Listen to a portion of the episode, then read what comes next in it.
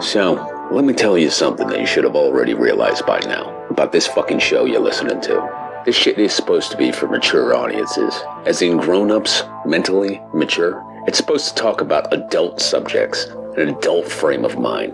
It's not fucking that at all. This is two emotionally regressed, broken half wits pretending to offer insight on movies. All they really offer you is an endless sexual perversion and a laundry list of personal paraphilia issues. You can make your own choices in life, but you have to choose this as entertainment. You know you're better than this. You have to know you are better than listening to Cinema Psyops.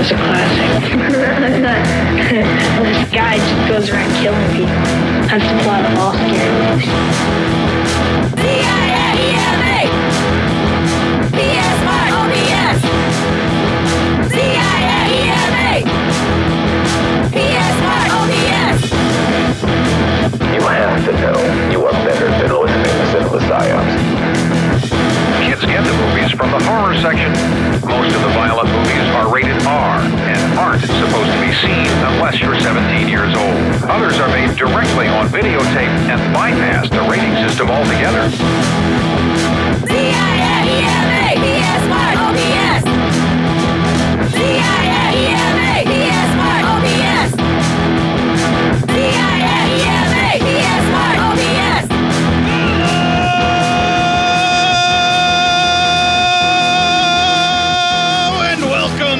314th consecutive week of Cinema Psyops. I'm your host, Court, the guy who's trying his best to put on his fucking game face for this episode while worried very much about his loving and adorable cat, Mac. But joining me all the way across the city of Omaha to try and distract me for the length of the episode is my co host, Matt. Hi everyone. We we have a new intro. I like it.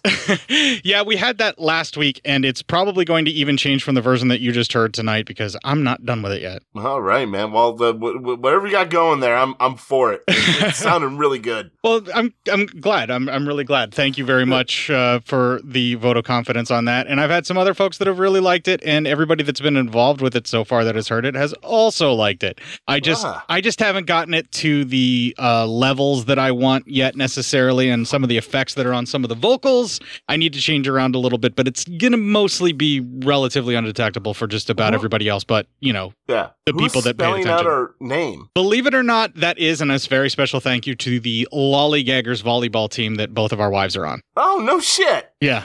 Ah, Look at that. yeah, I went over to their volleyball game and actually recorded them doing that cheer for me. Oh, well, Believe that's it a or- good time. Believe it or not. Yeah. And uh, after I had them do that cheer, I then came back and started working on the music and some of the other stuff. So, I mean, it's a bunch of different stuff, and that all came together within a matter of just two or three days. Well, fucking hey, man, good job. yeah. And uh, special thanks And to. thank you, ladies. Yes, special thanks to the Lollygaggers. Extra special thanks to Ryan Lewis, who did the intro there with that disappointed, uh, like gumshoe dad type guy who's. I know, man. I loved it though. That was some fucking excellent stuff going on. Uh, Yeah, he delivered that perfectly, and with the vocal effects and everything, it sounds exactly as I wanted it in my head. So, very much thank you to Ryan Lewis, and I believe it was Graveshift Radio was the the show that he's on, and he's another one of those podcasters that I tried to bring out of retirement or get them to get the bug again by having them do an Mhm. intro for us. yeah. I mean, I would. Yeah. That's a that's a voice that needs to be heard. Well, yeah, I I fucking love his voice, and he was sick. He had just gotten over con crud, or was starting to get over con crud, and his voice hurt, and he still recorded that for me, and that's Damn. how it turned out so gruff and sounding That's as awesome a as it man did. right there. Yeah, he really helped us out, and the Lollygaggers took time out of their drinking and volleyball playing to do that cheer for me. They did it several times. They shouted extremely loud in a you know parking lot just outside of their volleyball game, where everybody was looking at us like we're insane. So thank you to everybody that helped us make that theme song happen. Now this week we are talking for the 314th consecutive week of Cinema Psyops. We are talking a Laura Gemser film, Emanuelle in America. this might be the Laura Gemser film.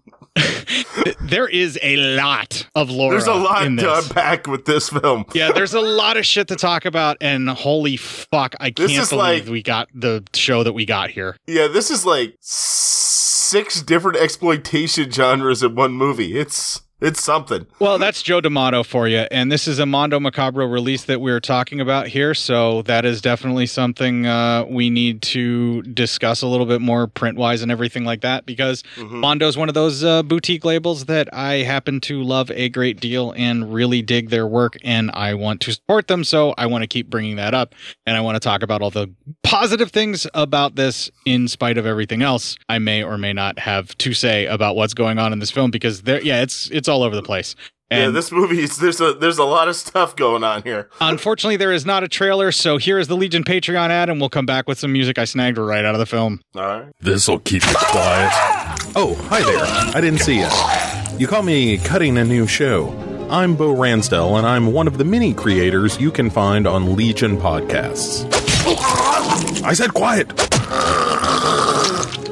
My fellow podcasters and I work hard to bring you the best in horror podcasting, but that comes at a cost. Wouldst thou like to live deliciously? Not that, but also yes. No, what I'm getting at is that there are server costs, costs for good microphones and software for editing, all the things that make our shows, you know, fun to listen to. And you can help. If you're enjoying the shows on legionpodcasts.com or in the Legion Network available on iTunes and Stitcher, just about anywhere you can download a podcast, really, you can help us out and get a little something for your trouble at patreon.com forward slash Legion Podcasts. For just two bucks a month, you get a pair of movie commentaries exclusive to Patreon, and for five dollars, you can also join us for a monthly screening of a movie. All of that available on patreon.com forward slash Legion Podcasts. We appreciate it, and thank you for listening. Now, back to the cutting room.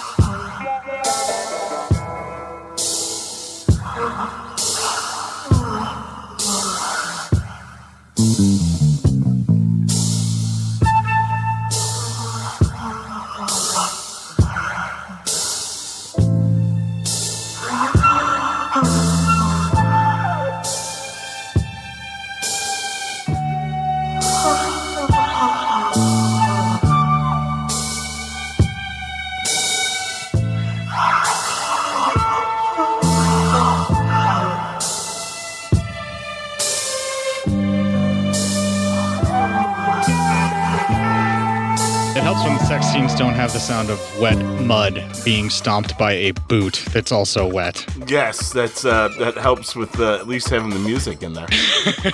I know for my sake, it certainly does. And there was quite a bit of those softcore and then hardcore and then back to softcore weird scenes that were going on in the film, which unfortunately there's no trailer, so let's just dig in. Emanuelle All right, in America! well, Manuel in America. First 20 minutes. Let's start it out. Well, we got Laura fucking Gemser, and she's in New York. Uh, she's taking pics of some nude models. It- it- it- let's just get out of the way now. Thanks, movie. Yeah. And, and we'll end it right there because every other scene is a thanks movie. Yeah, multiple actresses from several different Italian films that have had cameos are now in this film as models in some way, shape, or form, or the sex slaves we'll be talking about later, and other things that were just insane. So, just in general, if you're into female nudity, this is the film for you. And then also for those of you that are into male nudity, this also has some good eye candy for you as well. Yeah, yeah, uh, uh, uh, all of that. Yeah. Um. So anyway, uh, one of the girls mentions towards the end of the shoot that she has a new boyfriend, but the dude won't put out, and uh, she's uh she's starting to crawl up the walls. Well, Laura's driving home, and a man pops up from her back seat of the car with a gun, and he says he wants to kill her and to pull over to the side. Well, she does. They talk. That's our first clip. Your point. Just take a look around you. The people in the street. Can't you see what people are coming to? Can't you see they're heading for disaster and nobody realizes it? No more values, no more ideals. There's no morality left. By killing you, I'll give the world a lesson in morality. I'm sorry, but how do I come into it? Look at that photo. That's Janet. And she's an angel. But she's heading for damnation as well, and it's all your fault. You are evil. You stimulate the basest, most inhuman instincts in people sex, shame, hell, and damnation. Hey, listen. If we could talk about it, maybe I could understand it better. I bet you could explain it all to me. An executioner ought to know his victim before he kills her. How you describe me to the judge? I'm not afraid of a trial. I'm innocent. I'll tell how I eliminated the symbol of sex, and the judges will thank me for it. But I will let you have a second or two to repent your evil ways. Thank you. That's really nice. You're Tony, aren't you? How did you know? Janet was talking about you. She's so in love with you. Don't talk about Janet. She was pure. Now she's dirty. You corrupted her with sex. But now I'm going to redeem her by killing you. Then I'm going to marry her, and she's never going to have to take her clothes off ever again. Why are you looking at me like that? You think I'm crazy, don't you? No, I don't. Not at all. I was thinking you're really nice, and Janet's a simple girl. There is nothing sinful about undressing in front of a camera. It's a job like any other, Tony. But you are sinful. You don't take pictures of children or flowers. All you know about is sex. And sex is the cause of all the disasters of this century. But, Tony, have you ever made love? Never. I'm pure. But once when I was a child, I saw my mother. It was shameful, and I'll never forget it. You're right. Sometimes sex is shameful. Corruption, prostitution, but not always. When it happens naturally, freely, then it's a vital force. It's happiness. It's cleanliness. It's love, even if it lasts only a moment. Get away. Please wait. Okay. What an incel fuck. Number one, nerd alert. Number two, yeah, he's an incel fuck. Number three, uh, when he says please don't wait, it's because Laura Gemser's gonna start blowing him, and he doesn't know what the fuck to do.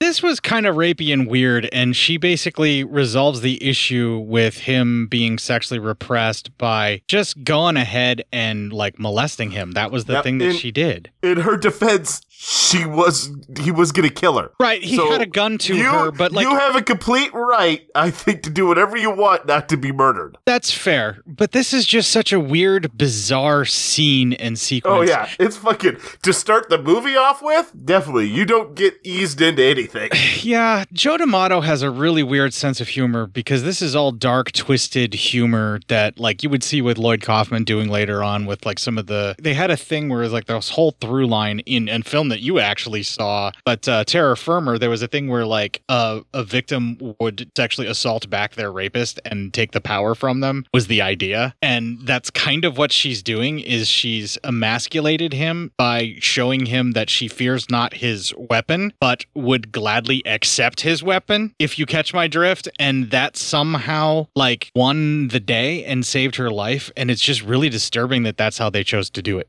I, I, yeah, I don't, I don't doubt you there. I'm just saying, it's you know, listen, your life's on the line. You, do what you have to to live. Right. All right. I'm not saying that I have an issue with her as a character doing this. It's just that the movie itself, it's a really bizarre way of doing what they're trying to do. That's what I'm getting at. That agree. I'll agree with that. Yeah. Yeah. All right. So anyway, uh, he runs away because he's an incel, and uh, later on, she's talking to her. I, she doesn't really consider any person her main person, but I guess one of her favorite people, whose name's Bill. Um, she, he's looking at the gun that the kid left behind, and sure enough, it's fully loaded. But she's not going to report him. She thinks she scared him straight, and maybe even helped out her friend in the process. Well, then those two go ahead and have sex. So there you go. Uh, be, as you do. As you do. So, uh. This is like her long term boyfriend, but they have this really bizarre, sort of almost open relationship. It's definitely open. Yeah. It's open because he also, work comes first for him always. He even said he'll never stay in one place. He, he likes her a lot, uh, is infatuated maybe even with her, but his work will always come first to him. And she's very much a marriage bullshit. Uh, even monogamous relationships are bullshit to her. Uh, no one controls her. She'll never be tied down to anything. She's free. She's a Like, the- hedonist. ultimate Yeah. freedom. She is Yeah. she is totally a hedonist and she doesn't want to have any like strict rules or belief structures put into anything that's going to do with her pleasure. She wants that left alone, which eh, fair enough, cool. And you know, the, these two have probably the healthiest of all relationships in the film. Yeah. Yeah, I would definitely say so. Yeah. But oh, it's yeah. still just a bizarre thing because they they have this humor in there with their interactions where they're constantly just fucking with each other and teasing each other and like they don't even take serious the fact that she was almost murdered. Like, no, well, she doesn't. She takes almost nothing serious in this movie until the end. really? Yeah, but even then, like nothing's real. Like everything about this film is not taken seriously. You can tell in like the way that they're doing the storytelling. Yeah. And they just want you to come along and have a good time. But like the subject matter that they chose to come along and have a good time with just doesn't work for me. Is what I'm getting at for trying to have get- us come along and yeah. have a good time. Yeah, well, yeah, we're not. I mean, but we are sensitive '90s males. So um, sure, let's uh, let's dig further into the movie and we'll talk about it more We once are- we get there. we are awake, as the kids say. So, uh, so anyway, uh, then she later on meets her friend Joe up in a boxing arena, and she wants she's getting the the drop on a story on a real big kind of bad dude uh, that she's trying to infiltrate. So not only is she a photographer, uh, but she is also a um a, a, a news investigator.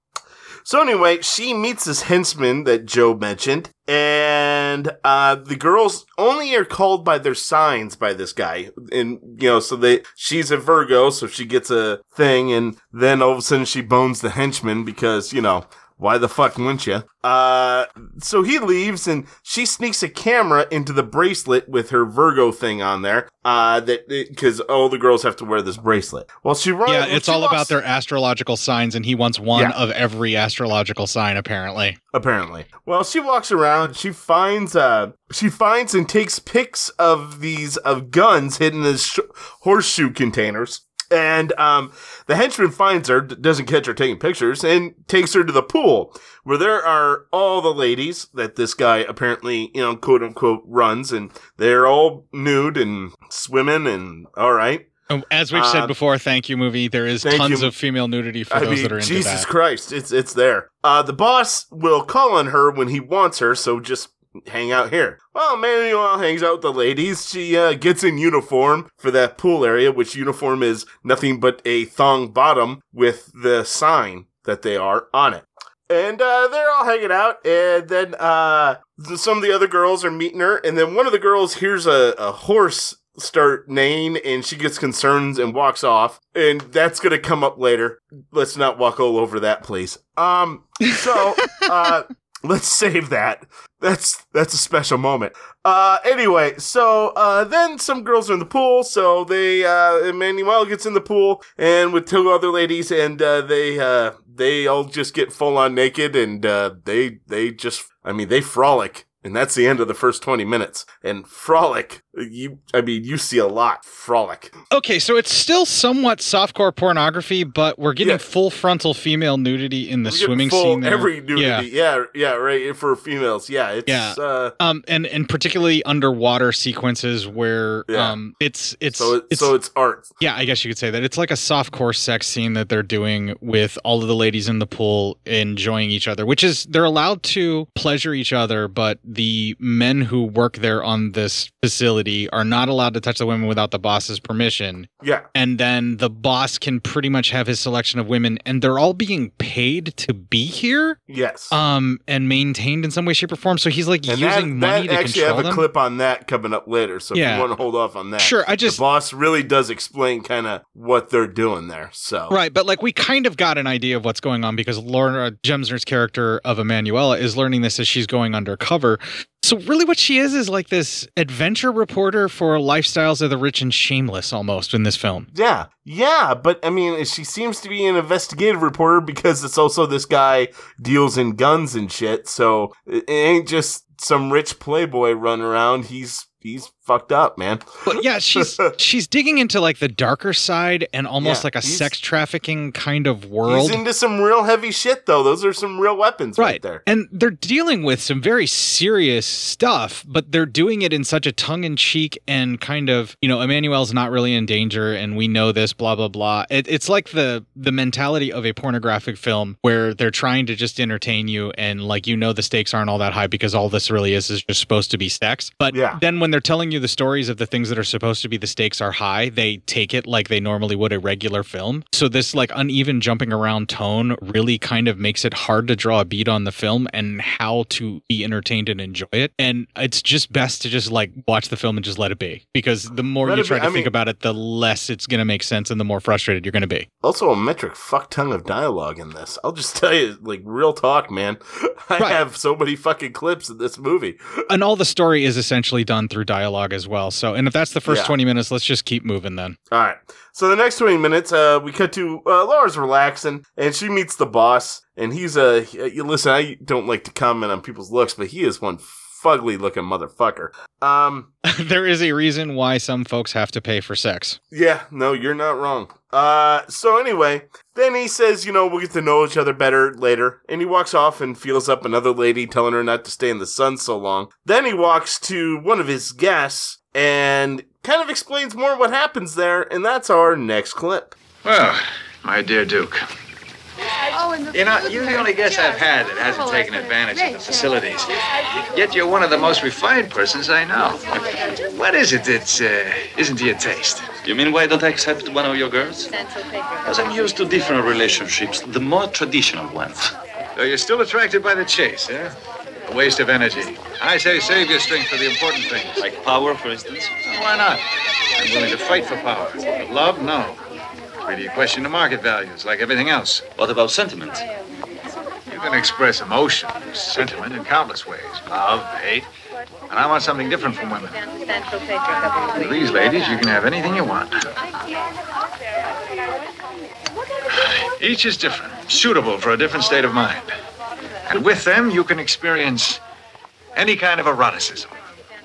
Now I'm going to show you something very unusual, but interesting. Who knows? Maybe it'll make you change your mind. Every one of them has been chosen for a different specialty. Come on, Duke, there's got to be something that turns you on. Why they're servicing you? What are they thinking? And what do you want them to think? They're happy to give themselves in exchange for the money they get. They move around the world in luxury hotels, they drink champagne, caviar, refined foods, and their only responsibility is to satisfy a man. And themselves, too, of course. Step closer. For anything else, number one, uh, we now know why the ladies are there. And number two, we see the lady from before who was concerned about the horse. Well, she strips down in a stable with the horse, and to put this as delicately as I possibly can, and in which I'm the only one allowed to do so, um, she jacks off a horse. And that's as delicately as I'm putting it. She jacked off a fucking horse, Court. Yes. Um. Court. Yeah. Court. And we see a horse dick. Yeah. Fake. Fake. But she still jacks off a face, hor- fake horse dick. In court, I just, I want, I want you to know this. We are tentatively 32 minutes into this movie, and a horse is getting jacked off. Are you sure that that was fake? You know, I'm not sure of anything. You're you're you can be completely right. I just uh, who knows, man. But that horse was way calm. If that was, I don't I don't know, man. I don't know what was happening there. Uh, Anyway, she jacked off a horse. This horse sex is a thing. It fucking is a thing in this movie. It definitely is a thing. It's a thing. Yeah, uh, that was a bit horrifying to witness after uh, everything else um, we've already kind of discussed. Uh, I wasn't 100% sure that it was fake, but at the same time, like, I wasn't sure exactly if we were supposed to believe that she was bringing the horse, you know, full full full fledged term or, or Yeah. whatever. And apparently, this is a show that she performs for everyone because everyone on the island was watching her. And this is just another one of those. into it, yeah, too. This is another one of those like shortcut things to show you just how weird and twisted these folks' lives are, where everyone is just watching this as if it's a normal thing and not something that you had to pay extra money in Tijuana to do. Yeah. You know, and they're just It's all interspecies erotica. right. And they're all just having like this good time watching her do it. And even like Laura Gemser's character is like, yeah, that seems like fun. Cool. I'm glad she had a good time. And Yeah. And they're playing this stuff all off once again, like mostly for laughs. We're supposed to believe that like these are the lives and crimes of people in Epstein style circles that, you know, Yeah. are super rich and use this money to traffic in human lives in some way, Mhm. shapes, or forms. And then we watch this woman jerk off a horse. She she Click. jacks off a horse. Yeah. Yeah.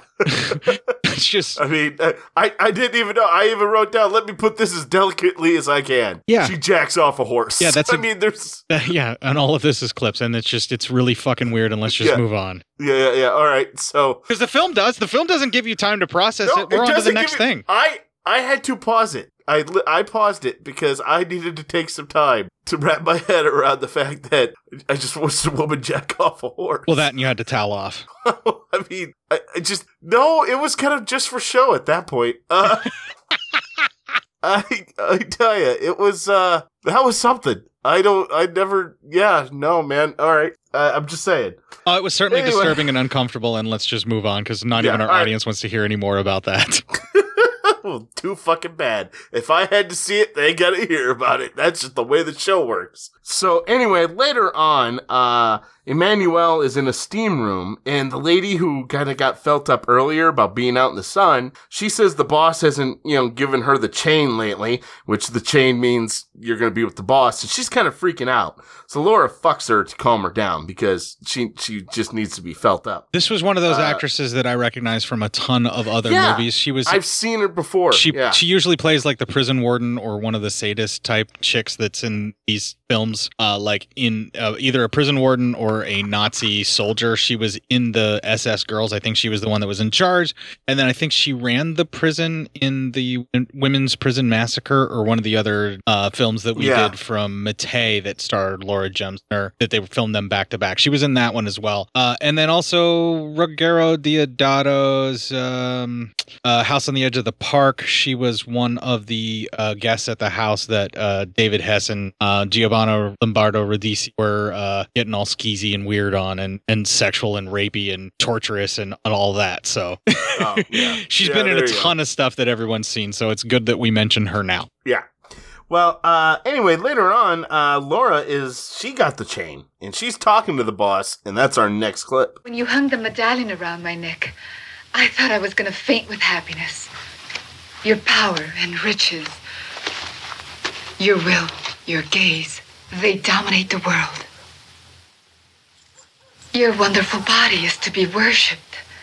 You can ask whatever you want of me, provided that your hands touch me, caress me. Wait! Don't you want to whip me first? To see me suffer? To make me feel your power, your strength? Suppose I told you the truth. You're just a poor guy like so many others, in spite of all your money. Poor Eric Van Deren. What sort of a man is someone who's never known real love in his life? who's always been forced to buy everything power, orgasms, success. Shut up, stupid bitch. I think you're afraid of women. Women that speak terrify you. They might destroy you. Oh, poor Eric Van Deren. You can do anything now. Only you just can't let yourself go without help. This is a dangerous game of yours, but I like it. Something new. I didn't know Virgos were like that. And suppose it isn't a game. I'm the boss and you know it. I'm paying for this, so don't provoke me. It's going to be fun for me to tame you. A new diversion. It's going to be pleasure, my dear. Are you so sure you'll succeed? I succeed in everything I do. I know. That's why I came here. All right. She calls him out about everything he is. So Yeah, and he explains basically all of it and how it actually is, and then he gets kind of turned on by the fact that she is belittling him and be- degrading him, and then he turns the tables and becomes kind of violent towards her because of it, and like has a real like violent sexual outburst at her. But they kind of cut away from it, and we don't really know what happens after that. yeah, yeah, we don't. So uh I just I don't know how Yeah. to take it other than I like the idea that she's calling him out on the fact that he has to literally pay everyone around him all the time for anything that he wants and that that doesn't make him a bigger man that really basically makes him a much less of a man. Yeah, exactly. Later on, uh, they're playing a dice game that's kind of like the dice have um, like uh, cards on them, and you try to make your best poker hand with it. And Laura goes in there and schools both the guys who are playing and gets just a shit ton of cash, pissing off you know the fucking the big boss man guy who's kind of an asshole. Um, so uh, then the aristocrat guy who was there, he's leaving the next day, and she pops up from the back of the car. She had used the money to buy her freedom, and she was like, I also have a friend on the inside, probably the henchman she boned. So, uh, so then, uh, he invites her to, you know, go to fucking Venice, uh, with him. Uh, so then, uh, Bill, her New York dude, he's getting told to his story, uh, because it's just political bullshit. It's getting bounced for her, you know, story. And, uh, he's like, yeah, I mean, that's fucking fine. That's fine. Uh, and then he finds out that she's going to Venice as well. Well, she's in Venice and she meets the Duke's wife. Uh, this guy's a Duke. So he meets the Duke's wife and she tries to sell uh, Manuel on fucking marriage like a motherfucker. Uh, she's just like, hey, listen, it's, it's, it's fucking, it's the bee's knees, according to her. Uh, but, uh, I start to think she's trying to sell a little too hard, which always makes you wonder what the fuck's gonna happen. she just wants a three way, that's all. Yeah. Well, that night, uh, Laura hears some arguing coming from those people's room. As she's listening at the door, a new dude comes running out. We see the Duke's wife was getting railed and he walked in on it. Uh, she, you know, gets dressed, the Duke's wife, and leaves. Uh, and the Duke kind of hits on Manuel. She goes for it and he starts going down on her. And Manuel has her eyes closed, but as soon as she opens it, it's the wife actually going down. Uh, the Duke joins in. They all start, like, kind of going at it, but then all of a sudden he's just concentrating on his wife. He and his wife just start fucking, and Laura leaves with a slight smile, and that ends that 20 minutes. All right, there's like a thing where they're sexually adventurous, this Duke and his wife, but at the same time, they really just want to be with each other. I think they're just kind of well, they're very tra- he he's very traditional, I believe, and uh, and uh, she she does things I think to just purposely get under his skin a little bit. Yeah, she likes things a little bit more on the wild side than I think what he does. And so they had this like game of bait and switch or something that they were supposed to be doing. Mhm. But it's definitely like he just wants his wife, and his wife just really wants to experience every bit of physical pleasure she possibly can in any way, shape, or form. Yeah, I get that. Yeah, and I don't I don't know how else to describe it other than that. And there's not a lot of plot line that's going on here. It's just Laura Gemser's character of Emanuelle going to all these different people's lives, entering in and finding their dark sexual proclivity habit, and then also some weird illegal and or shady shit that they do to fund it. That's our plot Yeah. line, and this is just so happens to be the Duke and the Bride we're on now between the 20 minute breaks. Yeah, yep. So, uh, well, the next day she picks up Bill, but in instead of spending a few days with her, he's only gonna be in town for two hours before he has to go to London for for work. Well, they go around town and he fucks her in a symphony. So th- there you go. Uh, that night, the Duke's having a party and they're you know meeting a lot of people. And Laura sees this guy who, well, this one really weird dude keeps keeps coming up to her and she keeps shooing him away. But then she sees another really nice looking dude, and this older lady said, "No, that's." That's her dude that she paid for, and talks even about this island where you can go to get these dudes. Uh, it, it- it's fucking weird. Anyway, Uh, yeah, Laura it's a reverse of what we've already seen from the other rich guy. It just so happens Yeah. that there is a woman that moderates an island like this for the rich women to basically get sex slaves, is what they're talking about. Yeah. So, um, Laura, uh, or uh, sorry, Emanuelle, Emanuelle, she decides to dip out. So she checks out some of the Duke's paintings in his room, and that is our next clip. I don't like people who are too inquisitive. I just happened to come in here. I discovered your secret. How you fixed Van Duren. I have my informers. The camera was concealed in this bracelet, wasn't it? What, a, what are you afraid of? I'm not here for work, and those forgeries don't interest me professionally. But if you put one over on Van Deren, I'll find that amusing. Why should I even trust you? Do you have any choice? You can kill me if you like. Don't be so cynical. Half of New York knows I'm here. Do you think it's worth it? Anyway, half of these are genuine. I like to collect paintings. All by yourself? Mm-hmm. How do you manage to get them through customs? Well, a noble title has its advantages. Well, whatever. It's a great collection. They're perfect. Seriously. Something like your marriage. We disappointed you, huh? No, on the contrary, I'm grateful. Otherwise, I would have had doubts about my aversion for marriage. I might even have changed my mind. Come on. The party is not over yet. Mm, damn, she knows how to call some motherfuckers out. Um, Yeah, she's very frank and just basically says some shit and really seems to get off on ripping people down in some way, shape, or form. well, I think she gets down on ripping people down who think they're better than everyone else. Right, and I'm I'm okay with that. And there's a lot of discussion to have that uh, is very rife with what she's doing here. But it seems like she has a personal vendetta against people in power who use that power to basically traffic in other human flesh. And yeah. I got no issue with her calling these people out, but at the same time, how is she constantly surviving this and getting narrow escapes when it's supposed to be fun and wacky? You know, like Yeah, like there's some very serious, very dark subject matter that's just kind of dealt with very lackadaisical and whimsically that just doesn't sit right with me because they're doing it as an adult film. It's an adult oriented film. There's adult situations, there's actual like hardcore penetration in scenes and shit like that. And yet we are still dealing with serious subject matter, but in a very tongue in cheek and goofy way. And then you mix that with the sex and everything, and it just becomes this really weird, very surreal, hard to watch um, hodgepodge of a film that you can't Maybe- take a beat on. Maybe it's the only way the directors felt they could get the crowd who would come in to see these movies to hear these type of messages. Well, this is just Joe D'Amato's thing, man. He just he deals in very dark, very dour, very grim subject matter in a very tongue-in-cheek and fun way, and it, it it's it's not for everybody. Is what I'm getting at here. Um, I'm not saying I didn't enjoy the film. I'm not saying that I didn't like what I saw in the film. Um, I loved all the subject matter that they were touching on. I love the way they go about a lot of the stuff where she's doing the investigative journalistic stuff.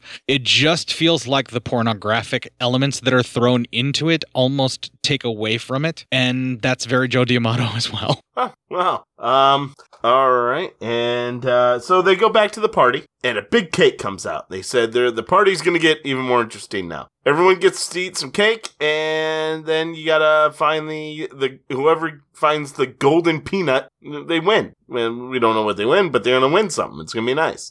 So they everyone's eating her, and then this old guy he finds a fucking golden peanut, and everyone's like, "Hey, congratulations, senator!" So it's a fucking senator. So I mean, they, they get some high powered people. And he goes, "You get you win the cake, the whole cake, and it's yours." And the guy's like, "Oh, well, all right, and that's cool." And then the cake opens up, and a woman all slathered in cake uh fucking comes out and okie dokie i guess there you go it's you're having a good time now. Um Yeah, so his party is basically getting it turns into an orgy. Yeah, it, devolves into an orgy. Right, and the whole trigger of this was finding the special golden peanut so that you can get a woman covered in cake for this sex like fest that they're about to do. and and the sex fest starts and this is where this movie gets a little hardcore Yeah, Uh, it goes from this- this- softcore to full fledged hardcore porn. Yeah, yeah. This, uh, this, uh, we get uh, some actual oral in this where you see it actually happening, and you're like, okay, I, I guess this is happening. I looked away Um, for a moment to try and find some information on this film because I'm trying to take a beat on how it's just all over the place. Yeah. Um, thematically speaking, you know how it's like kind of jumping around and what it's trying Yeah. to do with the feel of the film. And then I look up and then all of a sudden it's like hardcore blowjob scene happening right in front of me. And I'm like, oh, oh, it's that kind of film. And I was Uh-huh. I was just kind of like even more perplexed. So I kind of backed it up and I'm like, was there any warning that it was gonna get to this? Because I'd seen this cake scene and they were kind of all going off, and then all of a sudden, boom. And then from here, the film decides it wants to do more hardcore penetrative scenes. So it sprinkles them in throughout. And I'm like, just kind of perplexed is again, is this a softcore film? Is this a hardcore film? Is this just a hodgepodge of different versions of the same film done as softcore and hardcore? you know? And I will say yes. Uh, right. It's it's really hard to tell. It's hard, to take a beat on it, but once once that part of it happens, we're definitely in a hardcore film, and uh, and we just move on. Yep. That's that's how we have Uh, to take so it. the the weird guy, creepy guy, he gets up to Laura and you know takes her top down and starts going down on her, but she has her necklace on, and we see that's uh that's where that camera was hidden, right in the right in the necklace. You saucy little minx, you figured out how to get him again. She's taking pictures of everything, of course. So uh you know uh, nothing's ever private, folks. Always always remember that. Yeah. Um, so it's again, she's doing this reporting of the lifestyles of the rich and shameless, and she's exposing these folks that are peddling in flesh. And we have no idea what's going on in this party other than this is supposed to be high society and their sex lives. And if these are all willing participants who are being paid that are not a member of the high society, then more power to them. You know, like if the prostitution is legal where they're at, then cool, let them do what they're going to do. But it starts getting really weird and really twisted the further into this world that she gets. And I think we're just kind of perusing around the outside of like just how twisted human sexuality can be. And and I, I really think that's the crux of the film is they wanted to show you just how dark and you know strange sexuality in humans can be. And but they wanted to do it with such a light tone because they still wanted it to be like a fun sex film. And i think that's kind of where our our uneven tone comes from I would completely agree. because it's at this Yeah. point that we know for sure that that's the journey that we're on. We're we're going. She's going deeper and deeper into quote unquote depraved sexual acts and uh, in this high society and um, exposing these people that are doing some flesh peddling or whatever. And now that she knows that you know there are some people that actually have sex slaves that are part of this, you know, she just keeps going even deeper. Like any any hint of any kind of impropriety in a sexual manner is something that she's going to go ahead and investigate. And yeah. she's not again, I don't feel like Emanuelle in this is doing it for exposing these people and fighting the power or whatever. It's just more or less like look how fucked up rich people are, you know. Yeah, I kind of get that feeling too. Um, the only way I don't feel it is towards the end, but we'll get into that later. Right, but as of right now, that's where we're at is what she's doing. Yeah, yes. So, I mean, numerous sexual acts are being seen here, but really the only hardcore part is a woman uh, uh, giving oral sex to a dude. And that's the only thing hardcore. Everything else is kind of, you could tell, is simulated. Just also- or at least it's hidden right, simulated. Right. Uh, and also, just wanted to point out too that the penis in that blowjob scene made me feel better about myself, and um, Same. I'm grateful t- that we have an average to somewhat below average man in a pornographic film. Uh, Yeah. That really helped a lot of us dudes that have inadequacy issues in our brain. You mean like all men? Yeah, sure. All right. yeah, we're good. Yeah. Um so anyway, uh well she's back home and uh we, we cut to she uh she leaves Venice, uh tells a guy who she's who you know drives her on a boat that he was the purest part of the trip for. And uh she gets back home and she's taking photos at that same model. And apparently, uh, the dude asked her to. Uh, they got married, and now he bones her uh, like crazy all the time. So you know, hey, I guess good for her that you know you did have a psychopath uh, incel who wanted to murder a woman, but now you don't. So there you go.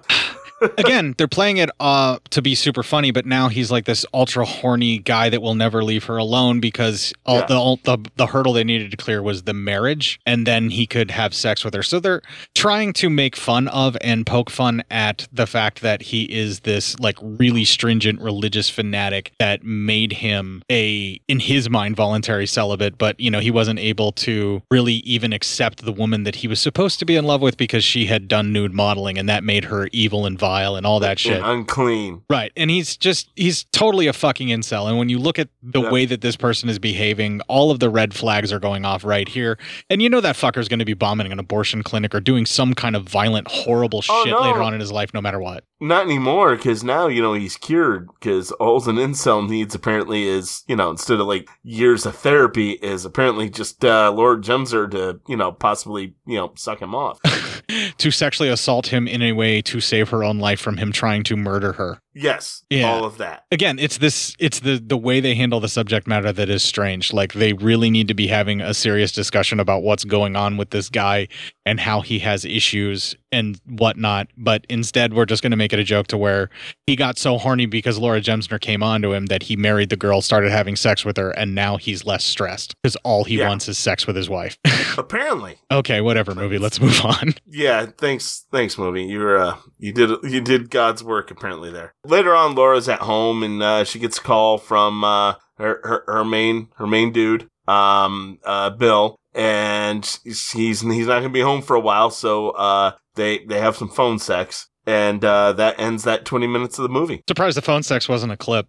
I thought about it. I, I really, really, really did, but just decided not to. Because even like even their phone sex told the story of what was going on. Because while they're Yeah. getting off, they're updating each other on their lives, and it's a really interesting and weird sort of sequence. Yeah, it's uh, it's an interesting world. They they're all want to be a part of, but see, who, yeah, it's that. who that's am I to judge?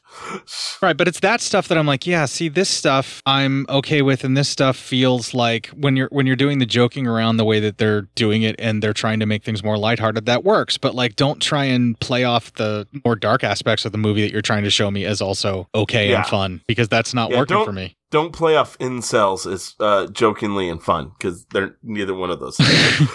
Also, a guy who has an entire harem on an island that he has to pay to keep there and is Yeah. dealing in arms just so he can do this for the women. And then there's a duke who basically hires hookers and has orgies to keep his wife interested because it's the only way that she can get off and all he wants is her. But Yeah. at the same time, he seems like he kind of likes the stuff. He just is pretending to be stuffed shirt to have more fun with it. I, I just, I don't know. I can't take my pulse on it uh, with that Yeah. at all. And I'm just not sure how I'm supposed to absorb all of this. And neither does Laura Gemser's character for being a reporter in this or an investigative reporter. Emanuelle really doesn't spend a lot of time explaining what it is in the world that we're seeing. We are just shown it and we're supposed to process it. And then she Maybe- apparently wrote an article on it. Maybe because as a reporter, she's not supposed to tell us how we're supposed to feel. She's supposed to give us the info, and we have to decide how we're supposed to feel. Right, but we also don't know what it is that she's investigating, and we're just supposed to like draw our own conclusions by crates of guns in places, or a guy who deals in stolen art and is, you know,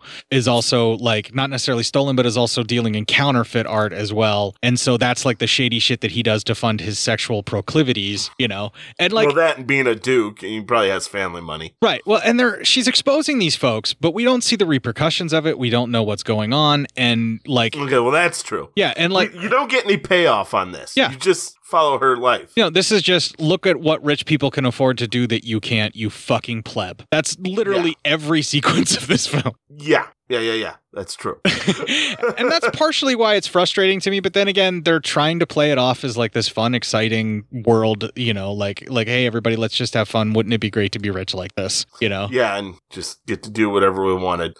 Right, and it doesn't. I don't know. It's not working for me. This is not the sort of thing with which um, I'm going to find enjoyment out of. Although, again, I did enjoy the film. It just probably pushed me in a different direction with it than what it thought. Like it just kind of solidified like a class warfare mind frame for me. Yeah. And like all, no, I get that. literally all I could think about the whole the whole time I'm watching this is the stuff with Epstein and like all of these other rich and powerful folks that are sex traffickers and doing all of this horrible shit. You know, even like some of our own congressmen right now that have gotten away with this stuff and continue to somewhat get away with it, even though they're being investigated for this kind of shady shit. Because all they have to do is throw money at the problem and it goes away. And it's kind of enraging to have it played off as something that is just fun and lighthearted and let's just have a good time. Yeah. No, totally understand. And it's not the um, filmmaker's fault because the filmmakers made this film when people actually did think that all of that stuff was okay because they were rich. Like in the time that this film was made, people probably thought this was a fun, lighthearted film. Yeah, actually, you're not wrong. They probably thought, "Hey, this is what's wrong with this film? You know, why are you guys getting so uptight about everything?" Yeah, what the fuck is your like- problem, Court? Just let me post whatever the fuck I want. yeah, Jesus, man, just let these people just be fucking weird already. Um, let's see here. All right, so uh, well, now uh, we pick up here, and she's driving out to that club where um the uh the uh the lady got the juggalo. So uh, here we go. Uh, you know, this is uh this is gonna be some fucked up shit again. Uh, as she's driving out there, the driver dude is like, I don't know why you're doing this. Uh, you're way too hot for this. Uh, you know, some of the other, the other women who come here, yeah, they're uggos. So of course they have to do this. Uh, and, uh, you know, they have to pay the money. And she's just like, Hey, I just want to do this. Well, she meets the manager and that's our next clip. I'm Diana Smith. Welcome to the villa. Laura Rogers, how do you do? Ah, Miss Rogers. Your room is waiting for you. Later this afternoon, you'll be able to choose your partner. Would you like something to drink? Go ahead. I don't drink myself. I'd prefer one of these cookies. May I? Oh, no, not one of those. They're made with some rather special ingredients and can have quite an effect on you. I'd wait until. Until the right moment. Yes, and now I'll show you to your room. You know how our payment schedule works here half in advance upon arrival and the rest at checkout time. Everything is covered in the bill, including any accessories you might require during your stay here with us. Accessories? Yes, of course, Miss Rogers. A lot of our clients like soft music, costumes, instruments of every type. I'm sure you know what I mean. Of course. And special cookies, too. Here's my down payment, Diana. The price is a bit steep. Absolutely justified considering our high class clientele. We offer total discretion and maximum security, and these things aren't cheap, naturally. All our personnel are of the highest quality. I'm sure you'll be completely satisfied. Here you can have whatever your heart desires. Most of our customers return every year. Okay, so yeah, it's literally the opposite of the other island, only this woman basically caters to single rich women or divorced rich women or widowed rich women in some of the cases that uh, put in their time to get the money from previous husbands. Well, she just, or she just takes money from rich women. How about that? right, but there's Uh, for- so, some of the, of stories. dudes. yeah, some of the stories of the women. Whenever we get to know some of them a little bit in the dialogue, they, in one way, shape, or form or another, came into the money and or didn't earn them. The uh, didn't earn it themselves. The movie does it that way, where they're not born into the money. They either married into it or um, some maybe one or two of them were born into it. But like there was a very kind of misogynistic thread with this island going through that really kind of irked me. well, uh, whatever it is, these women are taking power back apparently, and um, so then we have a lineup. And the the parade of dudes who come around and women are looking and you know feeling them up and seeing which ones they they want you know uh and as uh Manuel's taking pictures of this uh, as you know she does um then uh, she kind of goes around and uh, one woman has uh, Tarzan sex with a dude in a tent. This is full on hardcore everything there. Did you happen to recognize the dude who was being her Tarzan? Uh, I did not. Uh, that is um, George Eastman, the very tall cannibalistic killer who eats his own guts and rips the baby out of the lady in another Joe D'Amato film Oh. that we watched. Oh yeah, yeah, yeah. Um, okay. Which I believe is known as Anthrophagus, how it's pronounced. Yeah. We had to we had to play the clip to know for sure, but Anyway, and and also George Eastman is in a ton of other Italian films, but uh, you get to see everything of George Eastman in this shot and or in this scene, and uh, you even get to see a very weak sauce um, money shot. Yeah, yeah, yeah. That, that was everything was kind of weak sauce with these sex scenes, to be honest. Yeah, it's very um it's real sex. I mean, it's not Yeah. Let's let's be honest about it. This isn't engineered stuff to where they have like the fake squirting, you know, ropes of jism that make it look all nice and impressive when that's not really what's happening. In the film, this is Yeah. this is actual sex. This is actual, you know, uh dudes pulling out and, you know, doing their thing where they're going to go. But the thing that really weirded me out by this was the fact that I just watched George Eastman who I'd seen in a ton of movies as a, you know, straight up actor, uh having, you know, all of this sexual intercourse going on on screen and then only recognizing him because I saw his own face after he did the weak sauce shot. So, so, so it's uh, so says, uh, uh, Vinegar uh, stroke look, yeah. vinegar stroke look. Yeah, there you go. And I felt really weird that I recognized him from that. And I just didn't know how to deal with it. And I think that's pretty much what set my mood off on this film, like, or I just didn't know how to take the tone. Uh, but yeah, their sex scene was just her playing out a fantasy and him, like, saying that he's going to devour her flesh, which just meant that he was going down on her. And then he pretty much forces her down to go down on him. And Yeah. then they do it raw doggy style. And then Yeah. all of a sudden it's money shot cut all like you know with him putting a little bit of a load blow on her face and then her continuing to perform oral on him. It just seems to me like they cut together a bunch of different sex scenes they shot that day and just kind of this is what we ended up with. Instead of them putting it together like an actual porn they tried to cut it in as like a sex scene in the movie but with actual penetrative sex so it's still actual porn. Pretty much, yeah. Um, well, then she takes pics of a dude getting flowers painted on his body, and then the lady puts flower, actual flowers in his in his pubes, and she goes, "Now there are flowers in your bush." Sorry, dude. You you you.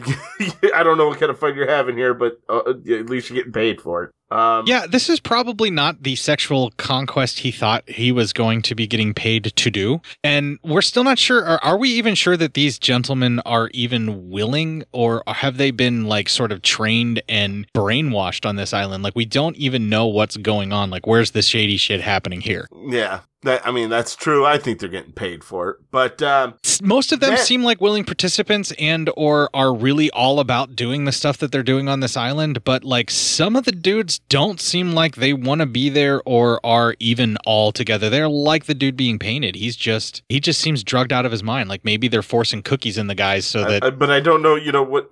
The cookies could be part of it, yeah. But I also don't know what what he's supposed to do when you're having flowers painted all over you. I think you just kind of stand there and go, "Uh, "All right, lady, uh, whatever you whatever you need, I guess." Right. Well, it's the film itself doesn't really tell us what it is that we're seeing here or how we're supposed to take this other than, hey, uh, ladies like sex too, and sometimes we'll pay for it. Yeah. That- well, then that's literally it. Yeah. And then she spies on a lady who gets double teamed and uh, by two dudes, and this goes right back to hardcore stuff. So there you go. Um, Yeah, she's playing skin flute on two dudes that are essentially um almost uh dry docking each other. They're so they are almost docking. That is true. The kids call it docking. Uh, and then like for a little while one dude is soaking while she's performing oral on the other guy and then she, there, she's it's it, it's a spit roast, my friend. Yeah, yeah, she is really into being spit roasted apparently, which Yeah. hey, hey, if that's your fantasy, if that's what you're into, awesome. You know. Hey man, yeah, I'm not here to argue anybody's stuff, man. You you do guys, you guys do what you do. As long as you're not hurting anybody and everyone consents, fuck it. What do I care? Right, but what I'm getting at still here is in this sequence with this particular island and all the ladies paying for sex from the gentlemen, we don't really see just yet where is the sleazy thing that is funding this? Where is the wrong thing that they're doing? And that's why I'm just assuming that some of those guys are not there willingly and these are flesh peddled sex slaves.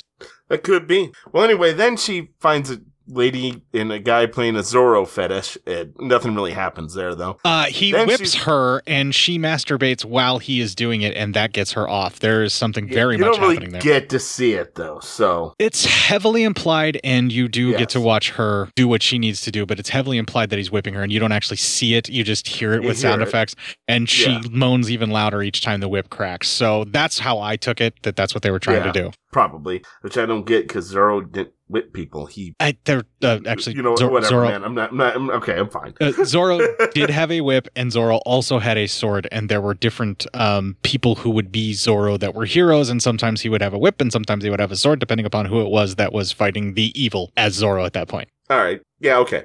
So anyway, I uh so uh then she sees a woman who's getting it on with the dude and the dude's going on it like doing stuff to her, but she's watching a snuff film. It's some pretty horrific shit too. Uh, yeah, they took a page directly out of Cannibal Holocaust with this and used really grainy, very blown out footage and uh, shot it in such a way as to make it feel very realistic. Um, I did watch this stuff on. I watched this movie on my projector, and I can tell you from the sequences that what you think you were seeing that was so horrific and awful was really heavily implied and done in such a way as to make you believe that you're seeing something so much more horrific than what you are. Very much like Cannibal Holocaust, where Yeah. they show you just enough to make you believe.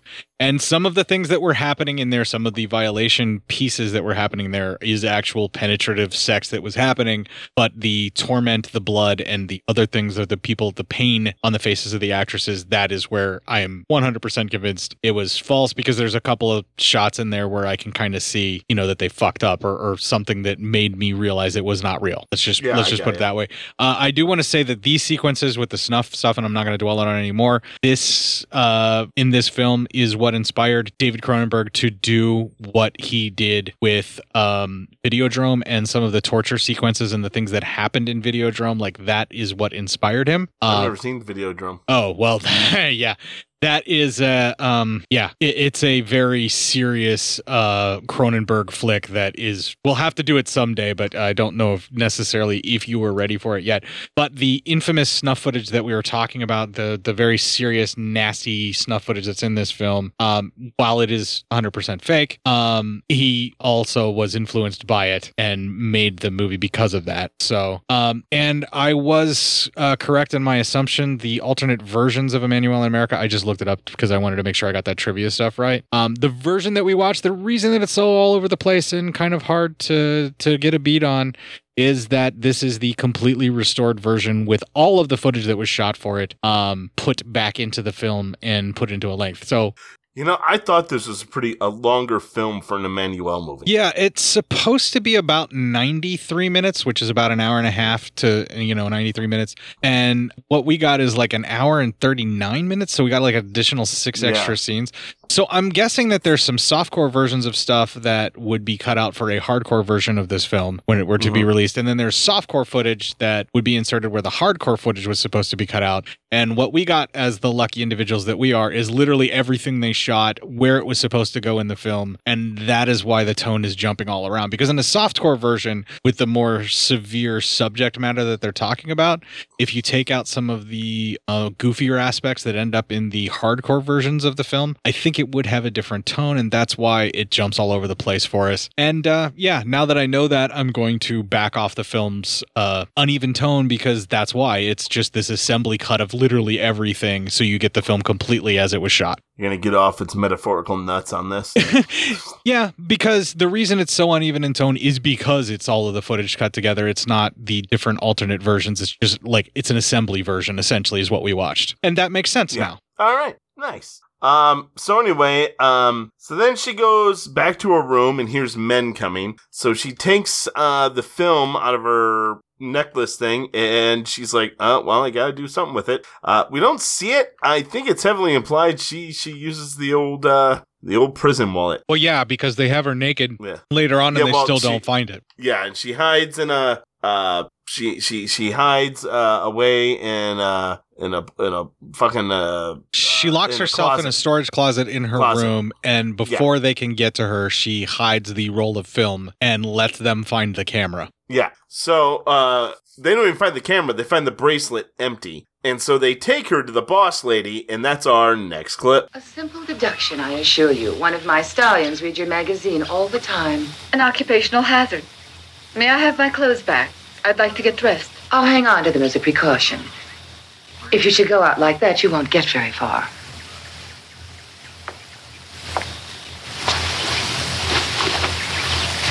I'll give you back everything once you've handed over the roll of film. You were seen snooping around taking photographs. I want you to know that we don't like your kind here. We can wait. Meanwhile, we'll lock you in your room. I really don't think you'll find it's worth it. You must understand that we have to protect all the clients we have in the world. The roll is nowhere to be found. Will you have me killed?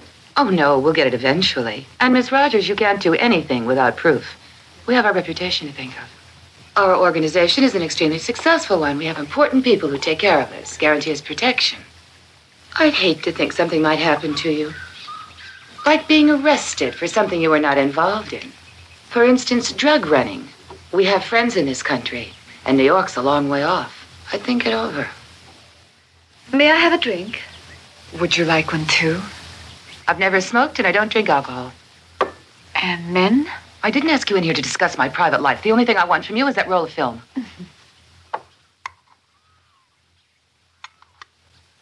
What's the hurry? Why can't we be friends? You might change my mind. You don't like men. But love, just think.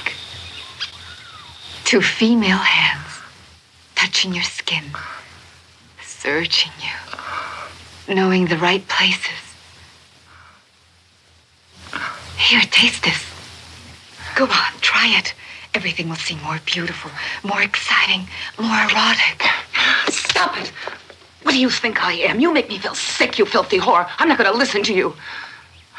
I can't believe you're a virgin. You wouldn't be bad in bed. Let's try. Stop it! Stop it! Wow, things got really weird there real fast, but it's an interesting way that she escapes, you know? And and and but uh, she gets real rapey there, and her life's not in any danger there. Even was specifically said, you're not in any danger of anything there. So She just needs to escape with the film, so she does this Yeah. as a way to escape. She drugs the woman and essentially does a very forceful seduction that is essentially rape. yeah, uh, so that's yeah, it's uh kind of weird. Um, Yeah, it's modern take on it. You're not going to really be able to find a way to really talk around it other than she did this specifically to strip the woman of her clothes so that she could escape with her clothes. yes, That's literally And- the only reason that she did it. It's a plot point for her to do that with, and uh, hopefully it would be handled more deftly nowadays. Yeah, yeah, yeah. So that's uh exactly kind of what happens is that she uh she gets a hold of all the clothes there and um uh so then she runs out and um she uh the guy who was drove her there, she hops in the car and they drive away and she says, "Listen, if you help me get away, I can help you." And she pretty much bones him to, you know, get away. But this is really So- weird because she causes a car crash Wreck. to get Yeah. sex with him. While they're still trying to get away. Yeah. And we have no idea why she picked this guy, and this guy doesn't even know why she picked him, right? Like, because he just shows up all of a sudden and she uses him to escape? Yeah. Because he was just like a taxi driver or something for somebody else that was coming to greet the island. It's like, what the fuck is going on? And Yeah. it's just more or less she had to cut uh, short her sexual proclivity with the lady that she was trying to escape. So then she just uses this guy to get off. Is that what the movie's trying to tell us? That or she thinks she has to fuck this guy to get away. I so that he'll drive her and take her to get clothes. Right. Again, in a softcore film, you would have more questions about this, but in a hardcore film, the logic just literally means whatever gets these people's clothes off so we can watch more people have sex. Yeah, And- pretty much. And so that the film keeps jumping back and forth in that logic. And the reason is because we're watching an assembled cut, which is literally everything thrown together. Yeah. And that we just, just that's the film that we're presented. So let's move on. Yeah, uh, e- exactly. So anyway, um, god damn it, I got lost. Okay, so she's back in New York. Uh, and there's a lot of shit happening. Uh, we hear on the radio, like there's in St. Jonasburg, there's a lot of, uh, uh, race violence happening. And then she reads, uh, that she sees a picture of a girl who said that she was murdered in a revenge killing, but she knows that girl is one of the girls she saw in the snuff film. So it can't be that. You know, she's like, it's not that. At all. The editor says points her to an ex-cop who may have some answers for her. Uh, he, she meets the ex-cop and he tells her that there are powerful folks that uh, know all about this. It's really bad, but he gives her a name of a politician in Washington who he knows has direct kind of contact with this. That's the end of the 20 minutes and we're getting ready to go into the final 20 minutes. Okay, so this is where the film takes a really dark turn because she saw the snuff film stuff. She wanted to sneak the footage out of that that she got the photos of, and now she wants to investigate this side of it. And here is where, in even a softcore film, you would have a little bit more of a serious tone and you would take a very much more somber idea because she has totally just stumbled into a world that is deeper and darker than she ever imagined, sexually speaking. And even this character, Emanuelle, is shocked and horrified at what it is that she saw. But then they play it off that she's also kind of interested in it because she just wants to learn more with what we're about to see with the stuff with the senator. Yeah. So she's not as horrified at- about it as she is interested in it. Right. And then that really takes a weird twist and a turn. And let's just let's just go. I mean, because it just Yeah. what else can we explain about it or talk about it than that? Exactly. Um, so anyway, um, she follows this, this senator around, watches him with his family, all that. And the next day she accidentally, not really, purposely spills food on him to get introduced to him. They actually end up spending the day together and that's our next clip. I think I'd make a habit of spilling food over people if I knew I'd meet someone like you every time. Just how do you mean that, young lady? You're attractive, intelligent, full of charm, and with a strong sense of responsibility. Is that what you really think? I think you believe in the United States. Everybody in this country is so concerned about what the world thinks of us. When actually we should feel great pride in what we've achieved. For this is the greatest country in the world. Are there many people who share your views? Yes, but what about the young people of today? Their heads are stuffed full of crazy ideas and a lot of nonsense.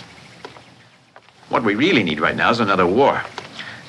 Then they'd come back with their heads screwed on straight. Those who do come back. And the ones who don't come back will have given some meaning to their lives, sacrificing themselves for their country. It's beautiful to hear you talk about America like that. You must love it very much. Yes, it's a fantastic country. But I must be boring you.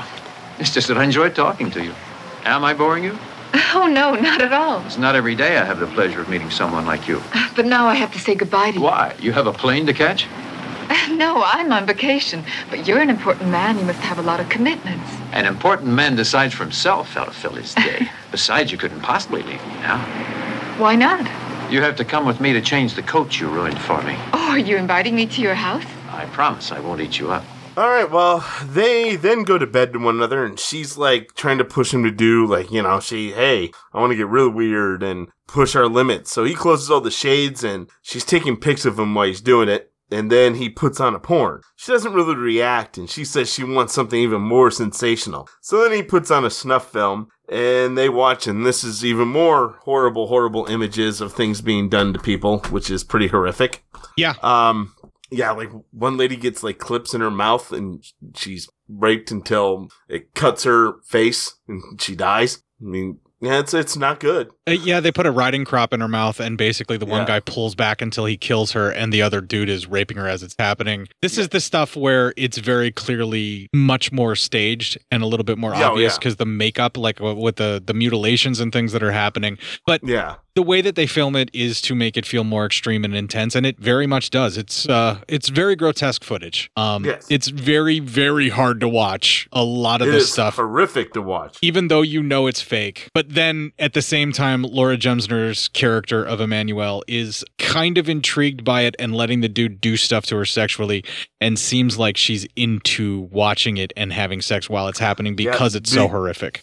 because they do have sex, and she talks about how much she liked it, and uh, she's like, I wish. She even says that she wishes maybe a part of her can experience it. Maybe she has uh, uh, know, problems with that, but she's kind of into it. And all this while, he's pouring them some drinks, and he puts some powder in her drink. After she drinks, she kind of goes catatonic, uh, but and we get in and out blinks where she's laying in bed, then they're on a plane. She's back in bed. Then she's walking into this facility. They open up a window and we see this fucking rape and murder all happening in person. And all the while the politician's feeling her up and, you know, slipping off her underwear as she's watching it. Well, she wakes up in the bed and he, she said, was that all a dream? And he said, yeah. It was a dream. It was due to he gave her LSD to give her that sensation like she was there to experience it, even though she wasn't. And he drugs her like a ridiculously large amount. If that's LSD, he gives her quite a bit.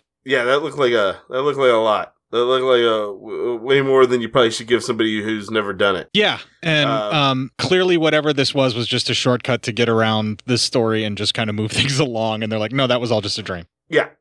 So, um, after all that, uh, she's back at the newspaper place, and that's our final clip. All I did was waste my time. I saw it all on a trip. Sorry, Freddie. Ah, you're talking about drugs. Are you sure about that? Yes. And when I woke up, it was as if I had had a bad nightmare. The first ever failure of my career. I should have listened to my friend, not my editor. Hey, huh? Look at these. You really think a nightmare can be photographed? I don't believe it. They're magnificent. So it did happen after all. Yeah, it's enough to make you puke. And I'm not surprised you remember it as a nightmare. You're lucky you woke up. It has to be a first. Yeah, I'm afraid it's that all right. It's a scoop of the century. So everything I did wasn't in vain then. I can feel I accomplished something. You'd be doing yourself a favor if you just carried on thinking it was a nightmare. Try and forget the whole thing. What do you mean by that? You're not trying to tell me you're scared of publishing. Uh, it's got absolutely nothing to do with me. It's just that for the first time since I've been in this paper, the owner came down here and specifically ordered me not to publish any article based on your photographs. And no two ways about it. But don't worry, I'll put it in the archives. And at the first opportunity that comes along, I'll publish it. All right? Hey, wait a minute. I don't give a damn about the archives. Don't you realize I could have been killed if we don't condemn these atrocities publicly? Other girls are going to get dragged into it, and we'll become accomplices to the whole filthy business. I'm sorry, Emanuelle, but listen, there's nothing I can do about it. and I don't like it any more than you do. Oh, come on. You're sorry. Uh. Then why don't you do something? Hey, Freddie, you know what I'd like to do? I'd like to blow this whole place up. And that includes Hold you, the paper, the owner, the archives. Now I better go. Yeah, all right. You do that. You go off, have yourself a few days vacation. When you come back, we'll discuss the whole thing. What a few days? I'm going to take a week off, then a month. Okay. Then a year, five years, We'll discuss ten it later. years. All my life if I feel like it. All right. Well, she bolts out of there, and she is with her main man Bill, and they're kind of out in the jungle. It seems uh, on a vacation, and they're lamenting about how she quit and she's done with all this shit and fuck this place. It's bullshit. I'm out of here. And they decide they are going to just live in the jungle because the folks that are Yeah. here are much healthier and happier, and you know how much more Yeah. beautiful will they be, and blah blah blah. And then she gets caught up in a trap, and he laughs, and a bunch of the uh, villagers come take her. And then she's getting cleaned up in a tent, and Bill comes over, and he's a little drunk. He goes, "I may have sold you, but I'm not sure," and whatever. And then, um, because yeah, this none of this makes any sense really. But anyway, so then they do this tribal celebration where she, apparently she's married to the chief, but the chief's other wives need his attention. So he goes, "You celebrate. This is your celebration." They have fun. Um, the next morning they wake up from the party bill and her and they realize uh, there's some noise and they're actually shooting a movie in this village so they say well we gotta get the fuck out of here they run away roll credits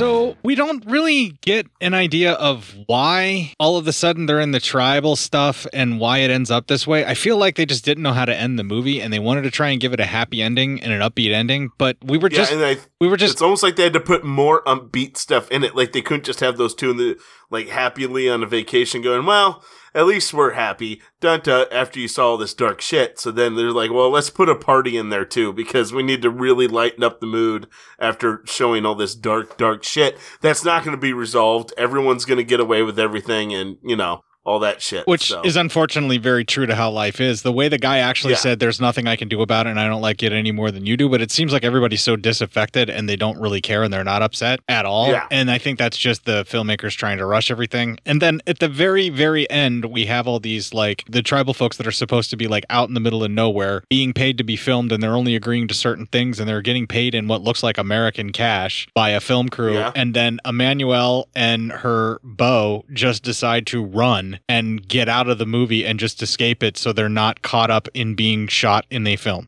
Yeah. So uh, the whole thing is like this weird, surrealistic sort of like fever dream of a movie at this point because even it be- goes into like this full like sort of meta moment here at the very very end. So it makes it really hard on how are you supposed to actually take this? You know, are Yeah. these variations on a theme? Are these uh, just various uh, erotic um, fantasy storylines that they just kind of wanted to meld together into an entire story?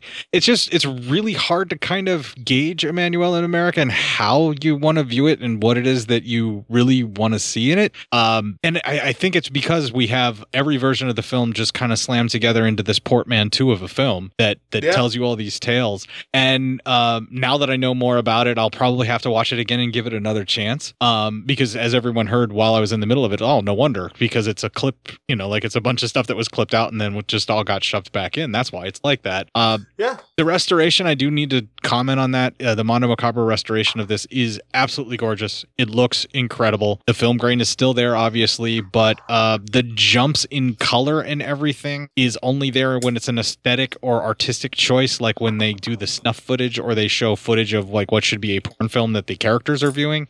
That Yeah. stuff looks very different, but everything that is Emanuelle's tale, even all the stuff that is cut out and put back in, or whatever it is where it's being jumped around, all that stuff looks great. All that stuff looks even, and everything looks um, as it as it should, and it, it all sort of fits together. And it's surprisingly really like really well restored. You know, I wonder Yeah, I what the agree, elements yeah. were, what the elements actually look like to get it to look this great. Because I've seen other Joe D'Amato films that were on Blu-ray, like when we did Porno Holocaust or not Porno Mhm. Holocaust, we did uh, Erotic Nights of the Living Dead is the one that we Yeah.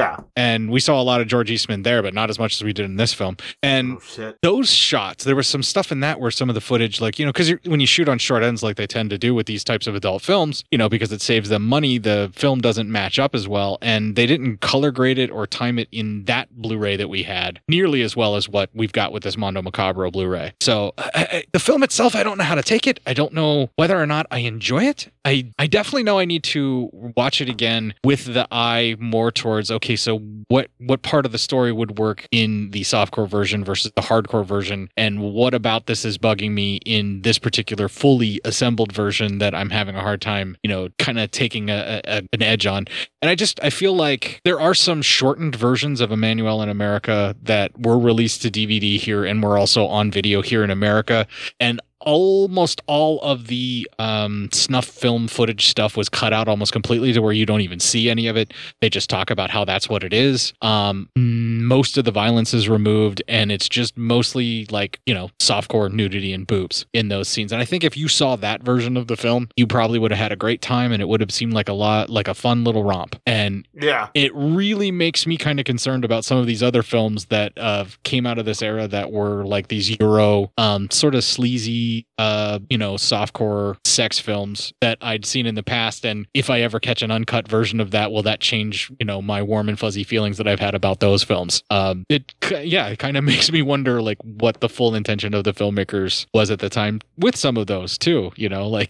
Could just been I wanted to shock people. Right, and that's definitely fitting with Joe D'Amato as well. Um, and he does. He works in like most Italian filmmakers. He works in like textures. He works in ideas. He works in sequences that sort of flow into each other. So this is very much an Italian film through and through, like as you would expect it to be. But it also is very hard to take a pulse on it and kind of find out where you're going. But that's pretty much every Italian film, especially in the horror genre. I mean, like you can't love Lucio Fulci and then also demand a solid through line of a movie because that's not how he works. He works in shapes, he works in color, he works in, you know, a very painting uh cinematography where where he just shows you imagery and moves the story along sort of that way and you either go on the ride of this weird surrealistic uh painting of a film that you're watching or you don't. And that's the case with uh Joe D'Amato in this with Emanuelle in America. You can either go along with this weird trip of a of a film that just kind of flows from one scene to the next and doesn't really give you a through line for that, but is gorgeous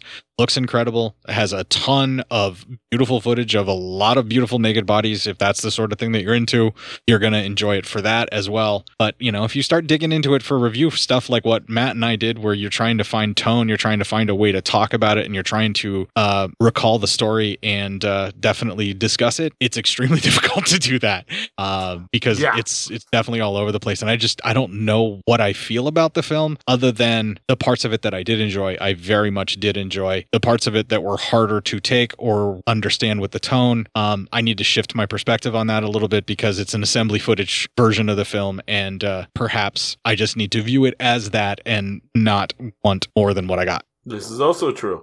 yeah, I mean it's it's definitely not the worst film that we've ever seen, and it's definitely not the No. most confusing and incoherent. But at least it's Laura Gemser. So that's Again, it looks something. It looks incredible. Every single shot in this film is restored beautifully, and Yeah. the the nudity that's on displayed is part of that, and Laura Gemser's body is also part of that. So Mm-hmm. that alone would definitely garner a rewatch for just about everybody that's in the audience. I think, especially Matt. Uh, but you know if you're if you're going into this trying to follow a story as we tried to do with our review you're going to probably have a hard time trying to make heads or tails of it but that's not what this Yes. film is for this no, this this, film is not to be reviewed. Actually, no it's a visual feast to be enjoyed in some way shape or form. And that's that's literally all it is. And you're stepping back and looking at it and discussing it as if it is a cubist painting is what we're kind of doing here. And it, i don't feel like we've done the film a disservice because we've dissected every part of it that we possibly could in the discussion. And my final thoughts on my end result of this is yeah the story's kind of hard to follow and confusing. The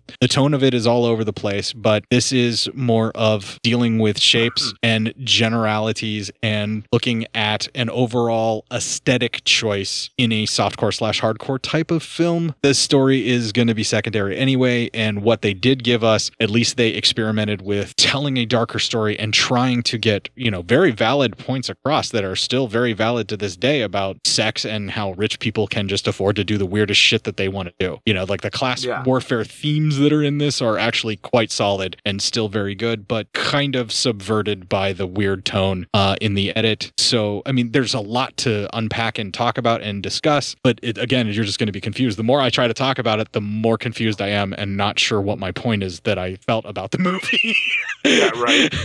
which is a really weird place to be. And um, if you're going to look at it as like an artistic expression of a film, like an erotic art film, it definitely is that. I will give you that. If that's how you want to view the film, that is definitely what it is. Yeah, why not? All right. Do you have anything else you want to talk about, or should we just move on no, to the? I think I got really everything out when I was there. Oh. So or in the movie. So All right. Well, let's take a little break here. We're going to play a little more music I grabbed right out of the film. We're going to have a little piece of feedback that we got. Then when we come back, we will take care of that feedback.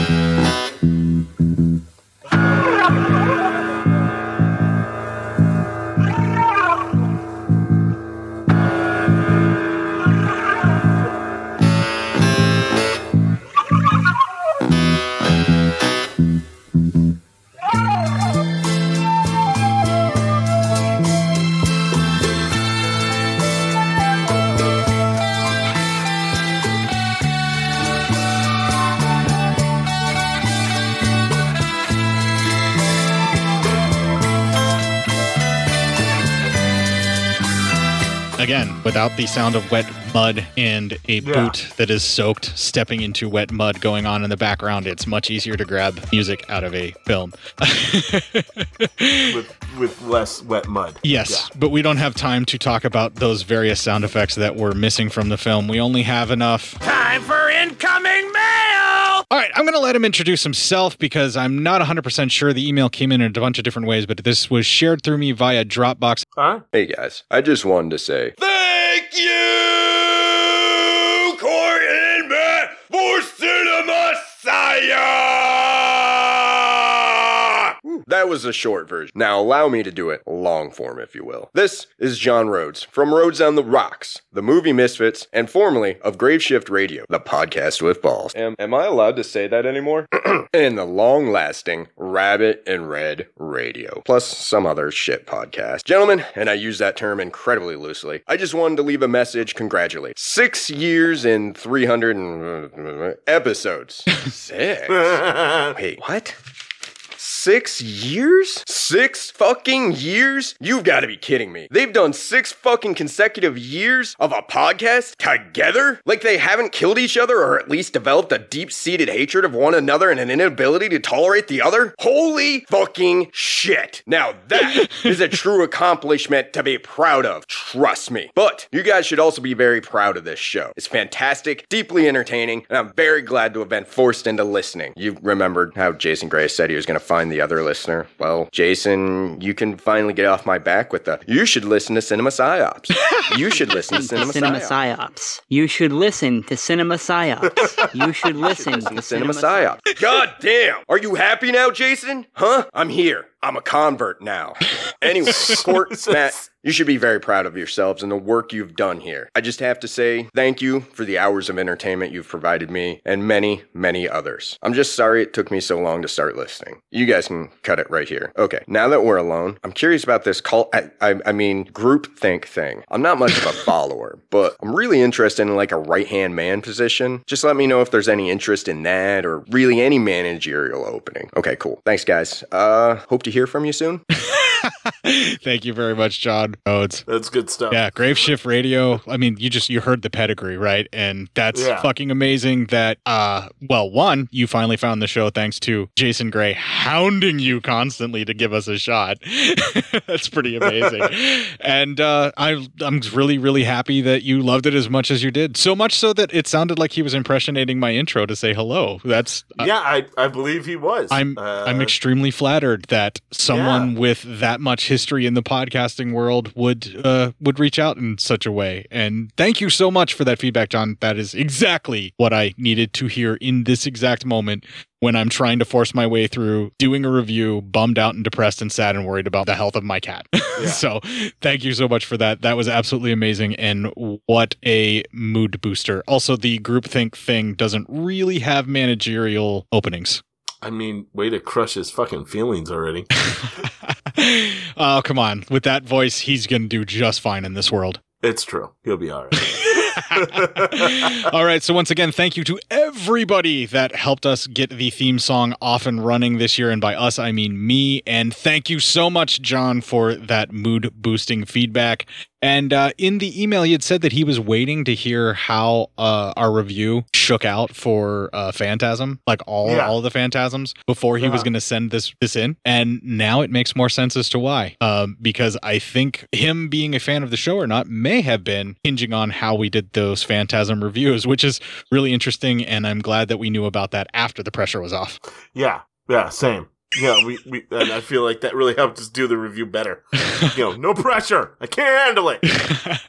Well, in order to relieve you of even more pressure, we are going to end this fucking show. If you enjoyed this show, then make sure you check out the other great shows on the Legion Podcast Network, like Cinema Psyops, Cinema Beef, Devour the Podcast, Duncan and Bo Come Correct, Exploding Heads Horror Movie Podcast, Friday the 13th, Get Slayed, The Helming Power Hour, Hello, This is the Doom Show, Hero Hero Go Show, Kill the Cast, Underwater Kaiju from Outer Space, Jerry Hates Action, Legion After Dark, Mental Health, Obsessive Cinema, Discourse, Pick Six Movies, the podcast by The Cemetery, the podcast on Haunted Hill, the Psychosemantic podcast, Rick Radio, House of Wax, Dude Looks Like the 80s, Rabbit and Red Radio, The Shadecast, Short Bus Cinema, Two Drink Minimum Commentaries, The VD Clinic, Who Will Survive Horror Podcast, and Witch versus the Doomsday Clock. With such a wide spread of shows, there is guaranteed to be a niche for you to fall in love with.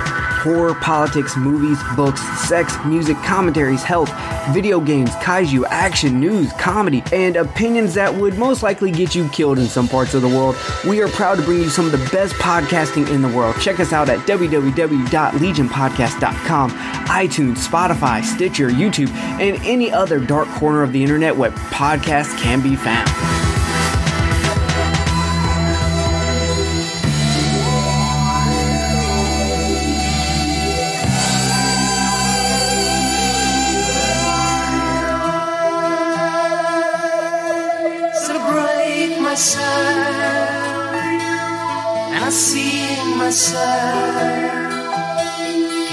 Lips, my lady, skin my shoulders, lady. I could live with angels. What do you think? My time's gone. Shut around, I'm your king.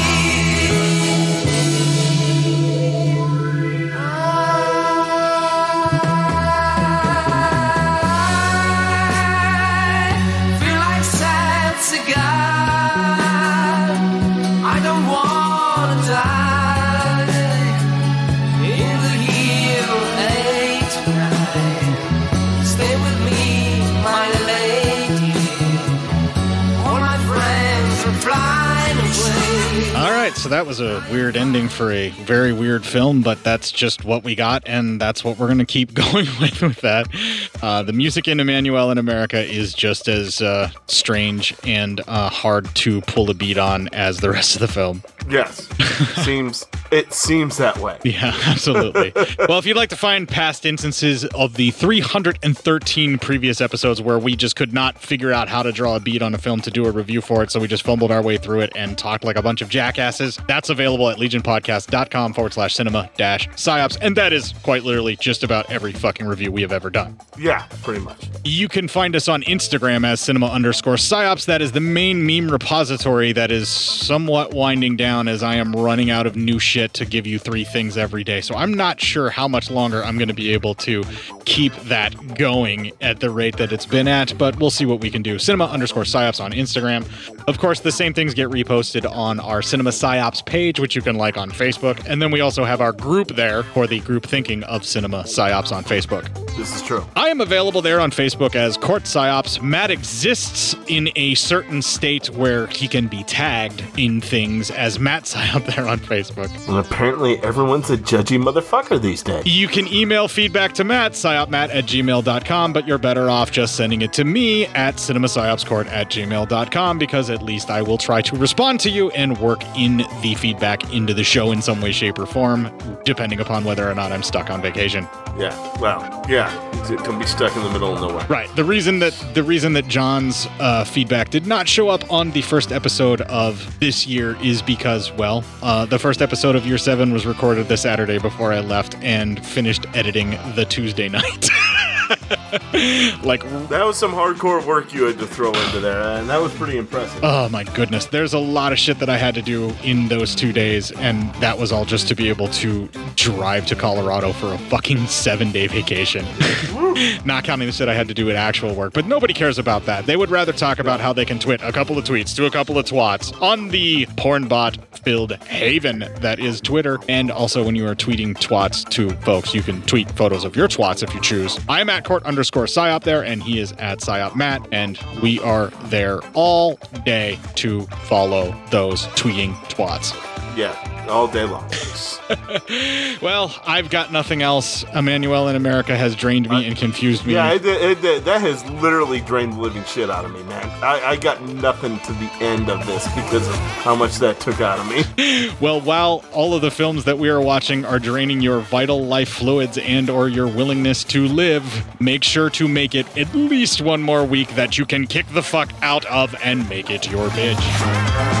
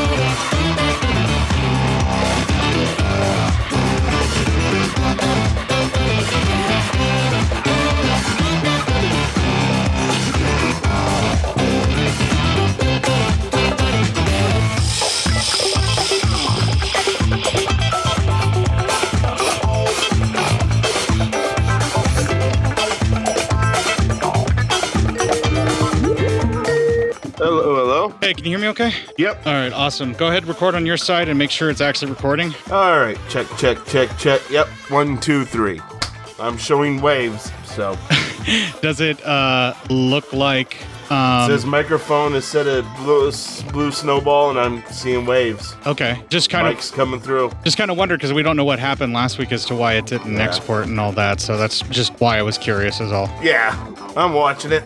Um, so something's not right with Mac after we got him back. We can't tell if he's just depressed or what, but like he's not eating, and it's just not been great right now. Oh, that sucks. dude. Yeah. So I don't know what's going on with him, but Bev's gonna stay home and keep an eye on him while you and I record, and we're gonna try and make this like as quick and efficiently as possible. And uh, then we're gonna talk with the vet in the morning and see what's going on. Uh, if he doesn't seem to improve, he's he's basically reacting as if he's had too much insulin and hasn't been eating enough. But then again, he's also reacting the way that a cat that has been boarded for eight days and is feeling unloved, you know, Our cat did that on occasion when we would, uh, not the cat, uh, I'm sorry. Uh, the cat we just let do whatever the fuck she wanted. Um, but the dog we used to board, uh, when we boarded Steamer, he would take a few days to get right. just the last couple of days is when he was having problems where he's he actually just start started getting sick when we were coming home um, yesterday when they were giving him shots and he he started vomiting and that was one of the signs that you know something's wrong with the insulin or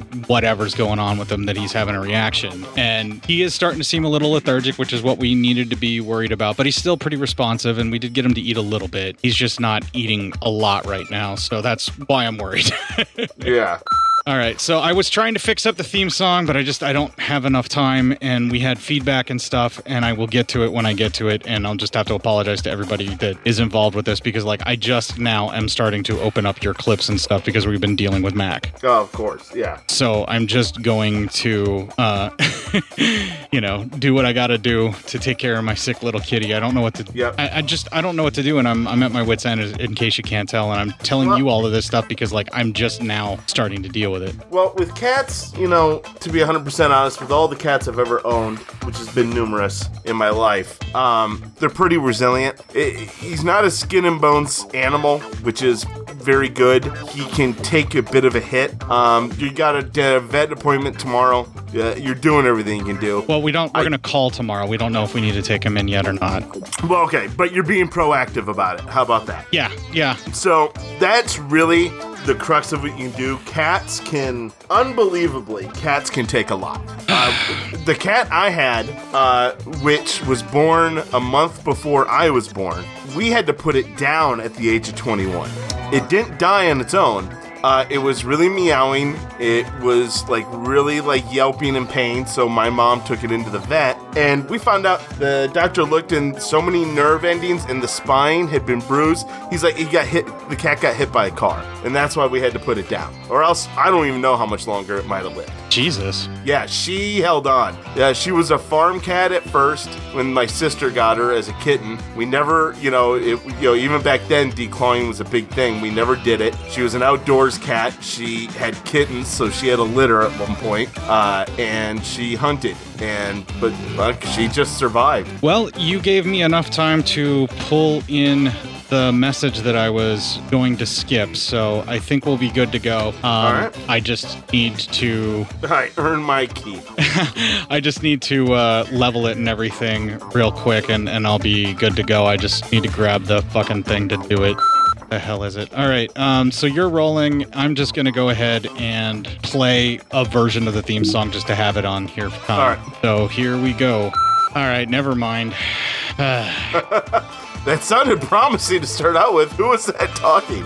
That was uh, our man Ryan from Grave Shift Radio. It's uh, a, did a huge favor for me there. Um, Yeah, fuck it. great voice too. Jesus. Yeah, hang on. That's gonna be some good shit. Oh, it's it's mostly done. I just have to kind of fix everything up. But let me just do this without playing the theme song, and then I'll do it right. All right. What the fuck is going on with this Audacity? Dude, Audacity's been fucking shits and giggles lately. So God damn it! Everything is going fucking wrong when I'm trying to just get shit done. This is the worst. it's that's how it always goes. You want to get something done good and fast, and then that's when everything snags up. I bought a bar. What? Yeah. Like a for a, for the house, not like a business. Okay, well that makes me slightly less nervous then. Yeah, right. I bought a whole business just you know on a whim. Fuck it. uh, it was uh, we went to housewarming and I go into the basement and he has this great wooden bar and it was so nice because the basement was wood flooring. I thought it was built in. He's like, no, no, I bu- I brought that. And I'm like, oh, nice. How much did that set you back? He goes, $175. I'm like, well, fuck you. And he goes, yeah, Facebook Marketplace. I'm like, you motherfucker. I, after we moved into this house, I scoured the internet for two years trying to find a decent bar for like a not spending. I didn't want to spend uh, 200 bucks. I wanted to spend under 200. And I wasn't definitely going to buy a new bar because those are in the thousands and no fucking thanks. And I finally found one. Well, congratulations on getting a bar, I suppose. Yeah, well, my basement's fucking trash right now because I'm gonna actually I'm moving a whole ton of shit around to change everything up, and I have to, and I gotta fucking then I'm gonna deep fucking wash the carpet before I move anything in because it needs it needs it after many many years. All right, I got it all set up. Let's uh, let's go ahead and do this for real now. Three, two, one. All right, all right, all right, all right. We get the point. Three, two, one. I thought I was gonna faint with happiness. Your power and riches. Oh wait, cut, cut that one. All right, so get rid of three. Yeah, I must have. How did I miss that? Hold on, man. That is on the island when she's coming on to the guy Yeah. when she gets tagged into place. Oh, yeah, I skipped it. Sorry. Uh, I guess it, it wasn't all that big of a deal. It just was showing him being a real fucking creep and she putting him in his place. I don't know if we want to punch it in later. Um, do you, if you have the notes for it, yeah, and I'll just bring it back up and then I'll I'll move it to where I guess it's supposed to go. Yeah, because it's supposed to go. Uh, okay, yeah, because I missed a whole shit ton here. Yeah, we'll go back and redo them, and uh, we'll just uh, we'll I'll try and fix it as best I can. All right, you want me? You want to do that now or wait till later? Just go now. Go now. Okay, this is coming right after we get out of the clip, and then we talk about how she jacked off a horse. All right, so here we go. Or not? Here we go. Um. All right. So now cut to. We're gonna be back here. So um, I'm gonna redo the line. God damn it, it's not playing. Hang on. Okay. Um. So Jesus Christ. Sometimes you really gotta one. Um. So all right. Fuck this movie. Here we go. All right. So uh. Okay. Um, I'm gonna just insert that later. Three, two, one. Yeah, yeah, yeah. Three, two, one.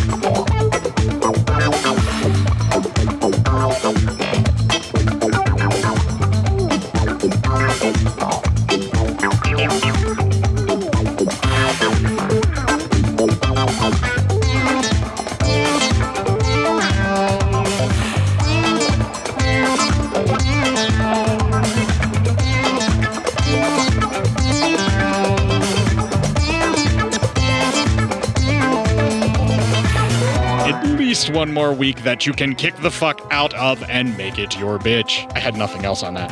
Uh, I, I don't blame you. All right, go ahead and stop recording and make sure that your waveform plays back just fine. And I'm pausing on my side. All right, I have stopped.